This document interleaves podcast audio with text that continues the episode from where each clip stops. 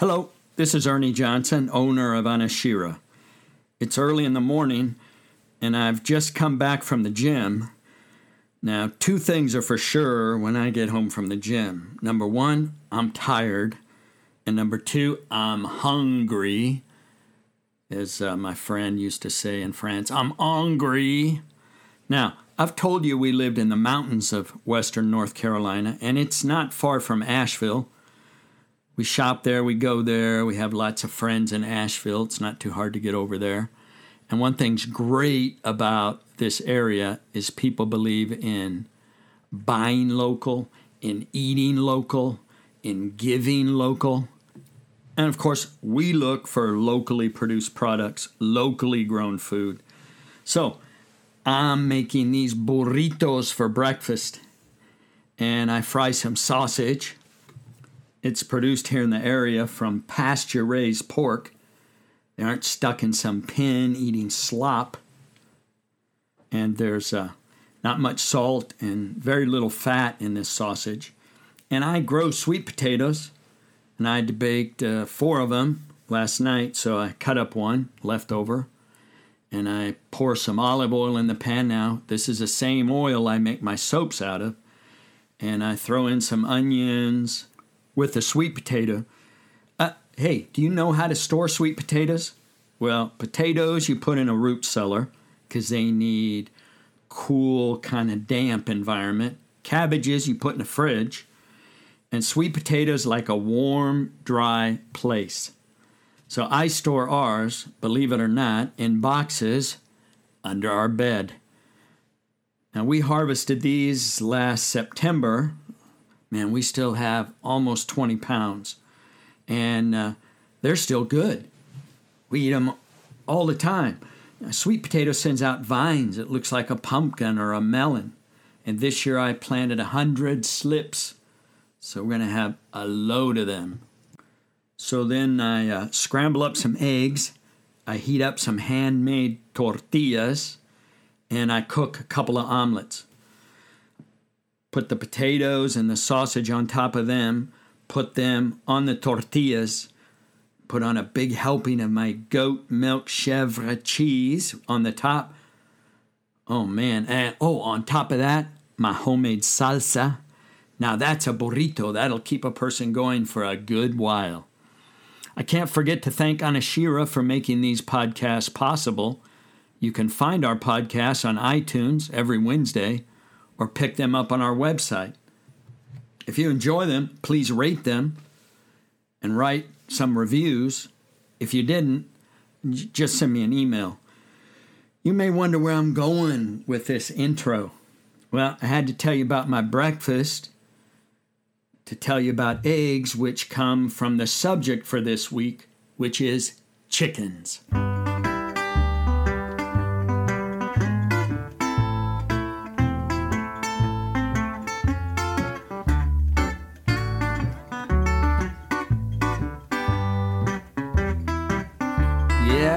Chickens, those creatures with feathers that cackle and squawk. You see them in many westerns and about every film that has villages with Mexican banditos.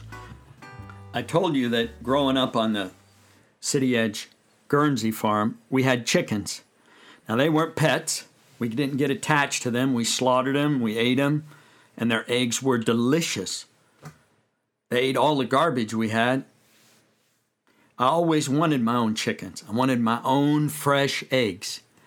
But when you live in places like downtown San Francisco or downtown Madrid, Spain, or in Berlin next to the wall, uh, you can't have chickens. Or certainly if you live in an Airstream travel trailer driving all over the place, you can't have them. So finally, we got here to the mountains of western North Carolina, plenty of space not a whole lot of regulations.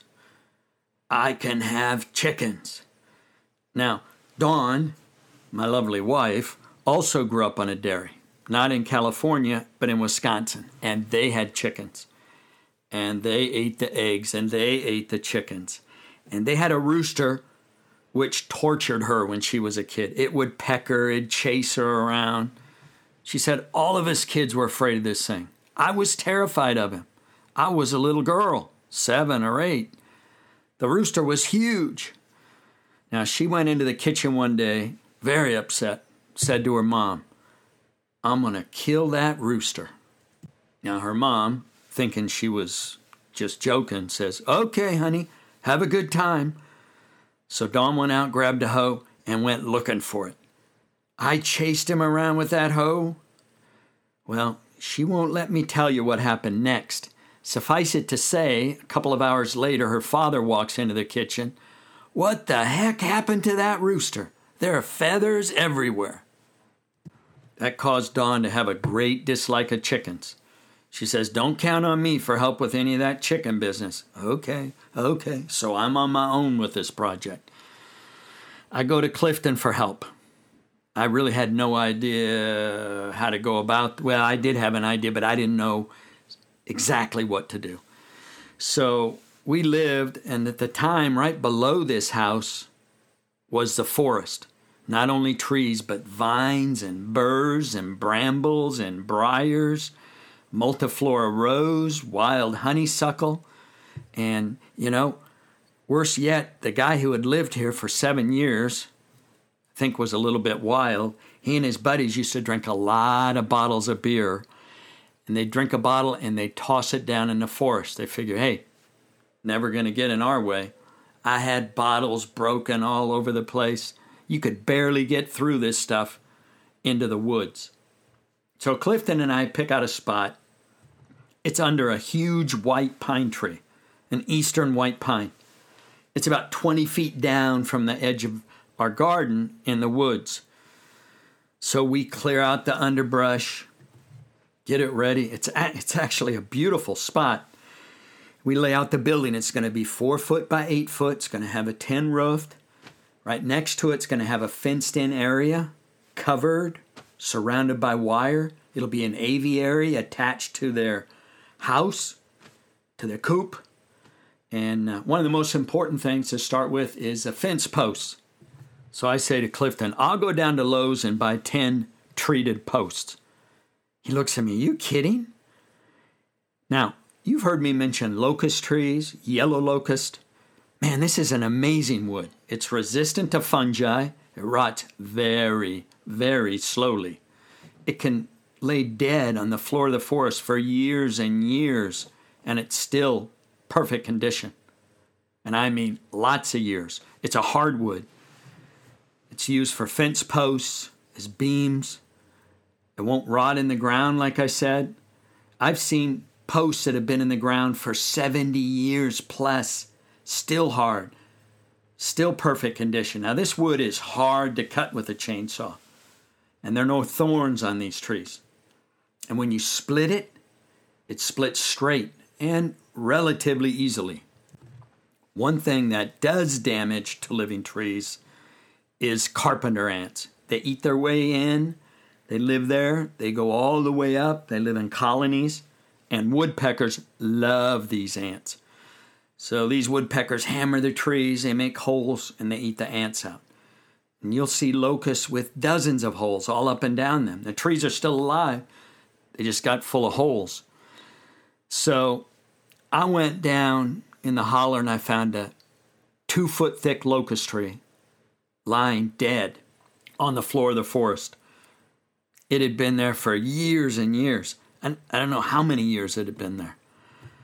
So we cut it into eight foot lengths to split. And to do this, you drive a fairly heavy axe into the end of the post, and that opens up a crack. You may have to hit the head of the axe a couple times to open the crack. Then you drive a steel wedge into that crack using a sledgehammer. Well, we use a splitting maul. Locally, they call that a go devil. I don't know why. Go devil. You drive that wedge, it opens up the crack. Then you drive another wedge further down in the crack, opens it up, free up the one wedge. You get to the end, you whack it with that go devil, and uh, it splits open. And then you've got a post.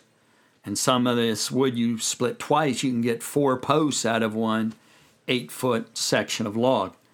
Now, this wood is heavy too, it's heavier than oak. So, Clifton watches me split one, mm, gives me a little bit of advice, gives me his blessing. Now, don't forget to cut a wedge at the bottom end, leave it sharp. The end you put in the ground makes it last longer. All right. So, swinging this maul, driving these wedges, seeing the results of my labor, you know, it's it's uh, feeling good. I'm thinking this is what Abe Lincoln did as a boy and as a young man, splitting fence rails. So I finished these eight posts. I hooked them up with a chain, drug them behind the mule up to the edge of the garden, and uh, then I dug two foot deep holes for each of them with a post hole digger. And uh, this is not really easy digging because this forest has rocks in it. It's not like you're out in a f- field digging a hole. Two foot deep is a little further than you might think. And uh, so the post is going to go in there and it's going to be six feet high. So Clifton helps me set the posts. Uh, no cement. They're in the ground. Pack the dirt. Put water in around them. Hardens it up. We don't put cement around our posts. We nail on the top plates. We set the bottom plates. We nail on the walls. We build some egg nests because chickens like a nest to lay their eggs in. Uh, we build an enclosed aviary like in a zoo so they can be outside if they choose. This is covered on all sides by chicken wire and other wire, double layer of wire, the sides and the top to protect them from predators. Uh, we set roosts inside their coop and outside because, well, chickens love to sit up on a roost day and night. They'll sit up there and preen for a good portion of the afternoon. We cut a door out of the wall uh, as an exit for them, build a sliding door so we can shut it. And I can open it in the mornings. And uh, all right, now the chickens co- can go out when they want. And then go in at night. I shut the door and they're safe. So I'm all set. Now all we need is chickens. So Clifton knows some guy who has a commercial operation, big operation, thousands of laying hens, chickens. And uh, he has comets, which is a type of chicken. And he wants to downsize, reduce one of these big, giant barns that he has. So he's selling these chickens for $5 a piece to people he knows. So we drive out there, got some boxes, this is a huge building, and it's got inside nests along the top of the building, and the chicken will go up there, lay its eggs, which drop through a hole onto a conveyor belt, which keeps running, and uh, otherwise they go and they walk around on the cement. Now, lights are on 24 hours a day because it keeps them laying more. It's warm because they like warm environments. There are no roosts, there's no dirt. It's not a nice place to live. But chickens look okay, so we grab eight chickens. We put them in boxes and we head home. Now, just so you know, if you go to the store and you see a carton of eggs that says cage free, you might think, okay, these chickens had a good life. They didn't live in cages. I'll buy those eggs. Well, the chickens who live in this environment, in this factory, their eggs are called cage free, huh? No access to natural light, no out of doors. We get home with these eight birds. I was excited. I'd made a sign for those chickens. I posted it on the side of their coop. Now, the hen house is down a hill from our house, and the sign was big enough to read from a kitchen window. It said, Welcome home, girls. Now get to work. It's been almost seven years, and I still have that sign in the garage. I thought I was pretty funny. Uh, I think I'm the only one that thought I was funny. Well, we started getting eggs immediately. And after a few days, after they were used to their new digs, I opened the door to let them outside, let them get out, walk around. And Manny had brought over a rooster as a present. They need a rooster, he said. So they wandered around, they ate grass, they ate worms. They do love worms and they especially like bugs. They'd never been outdoors, they'd never seen the sun, they'd never walked on dirt. They were very happy birds. They kept wandering further and further, and they'd hang around the rooster and eventually got out in my garden. Now, people who are not familiar with chickens sometimes ask, Do you need a rooster for a hen to lay an egg? Uh, no, you don't need a rooster.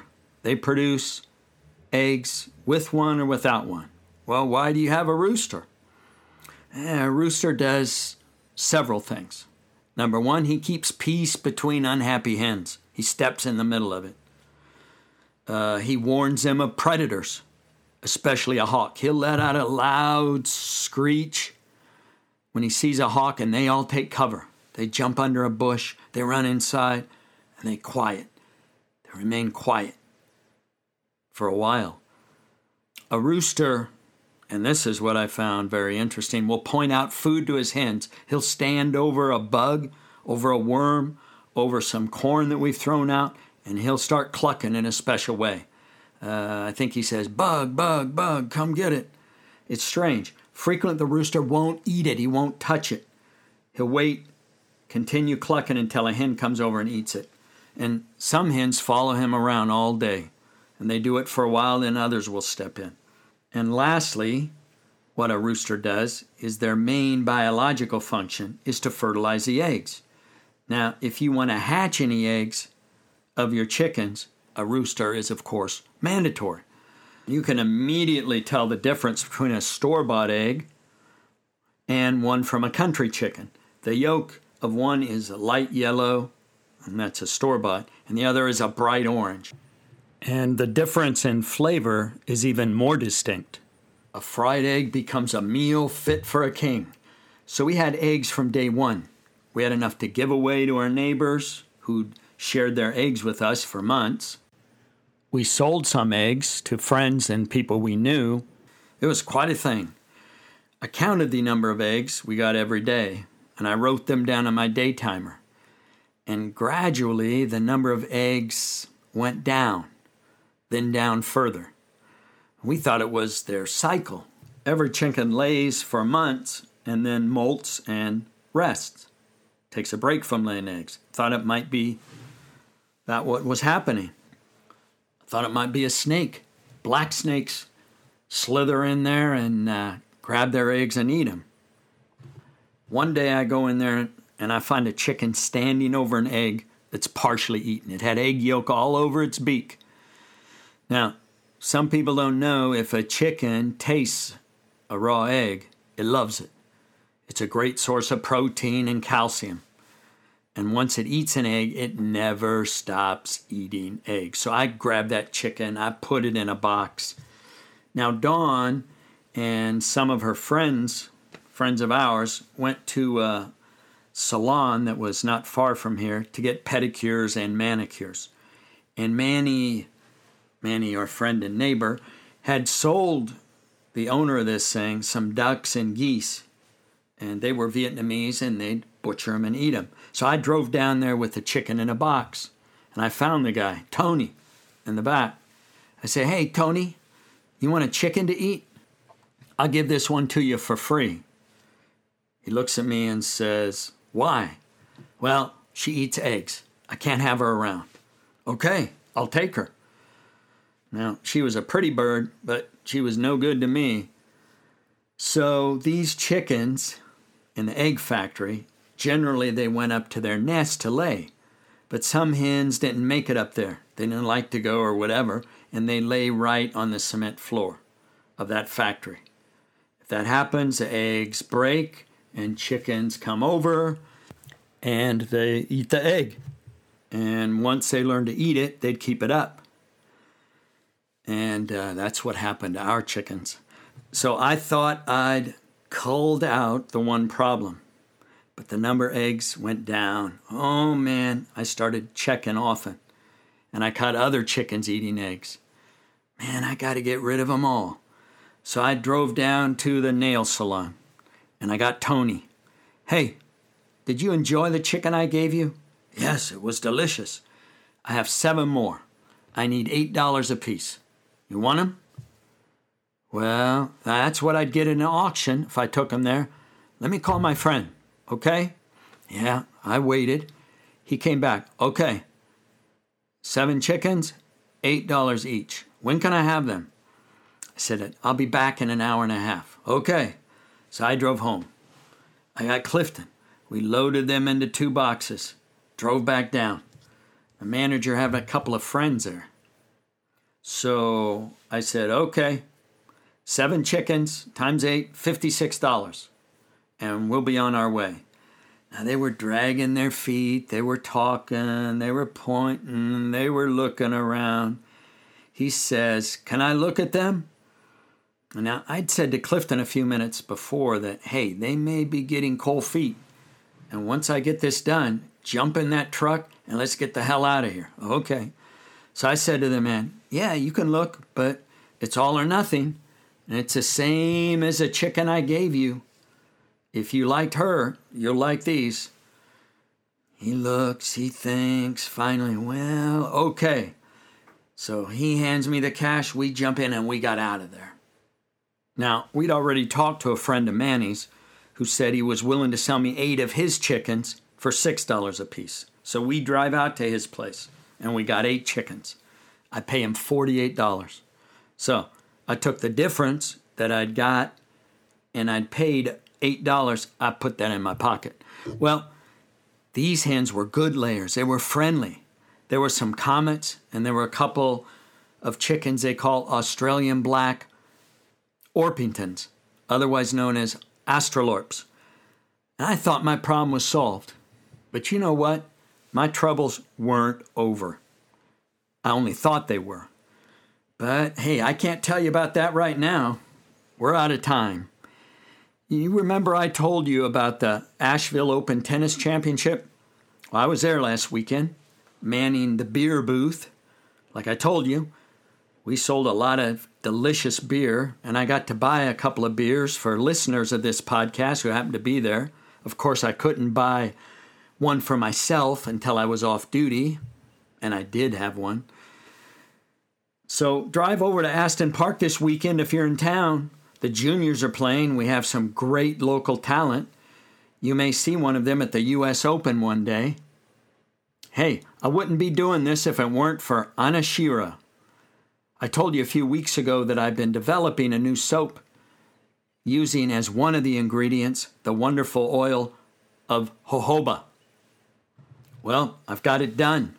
Two years of perfecting it, and it'll be out in about six weeks. But don't wait for it. We have plenty of Playa del Mar summer soap. Use discount code STORIES15 for your 15% discount. If you think I've left you hanging, well, maybe a little bit. I have more to tell you about my chickens in next week's Stories from Anashira.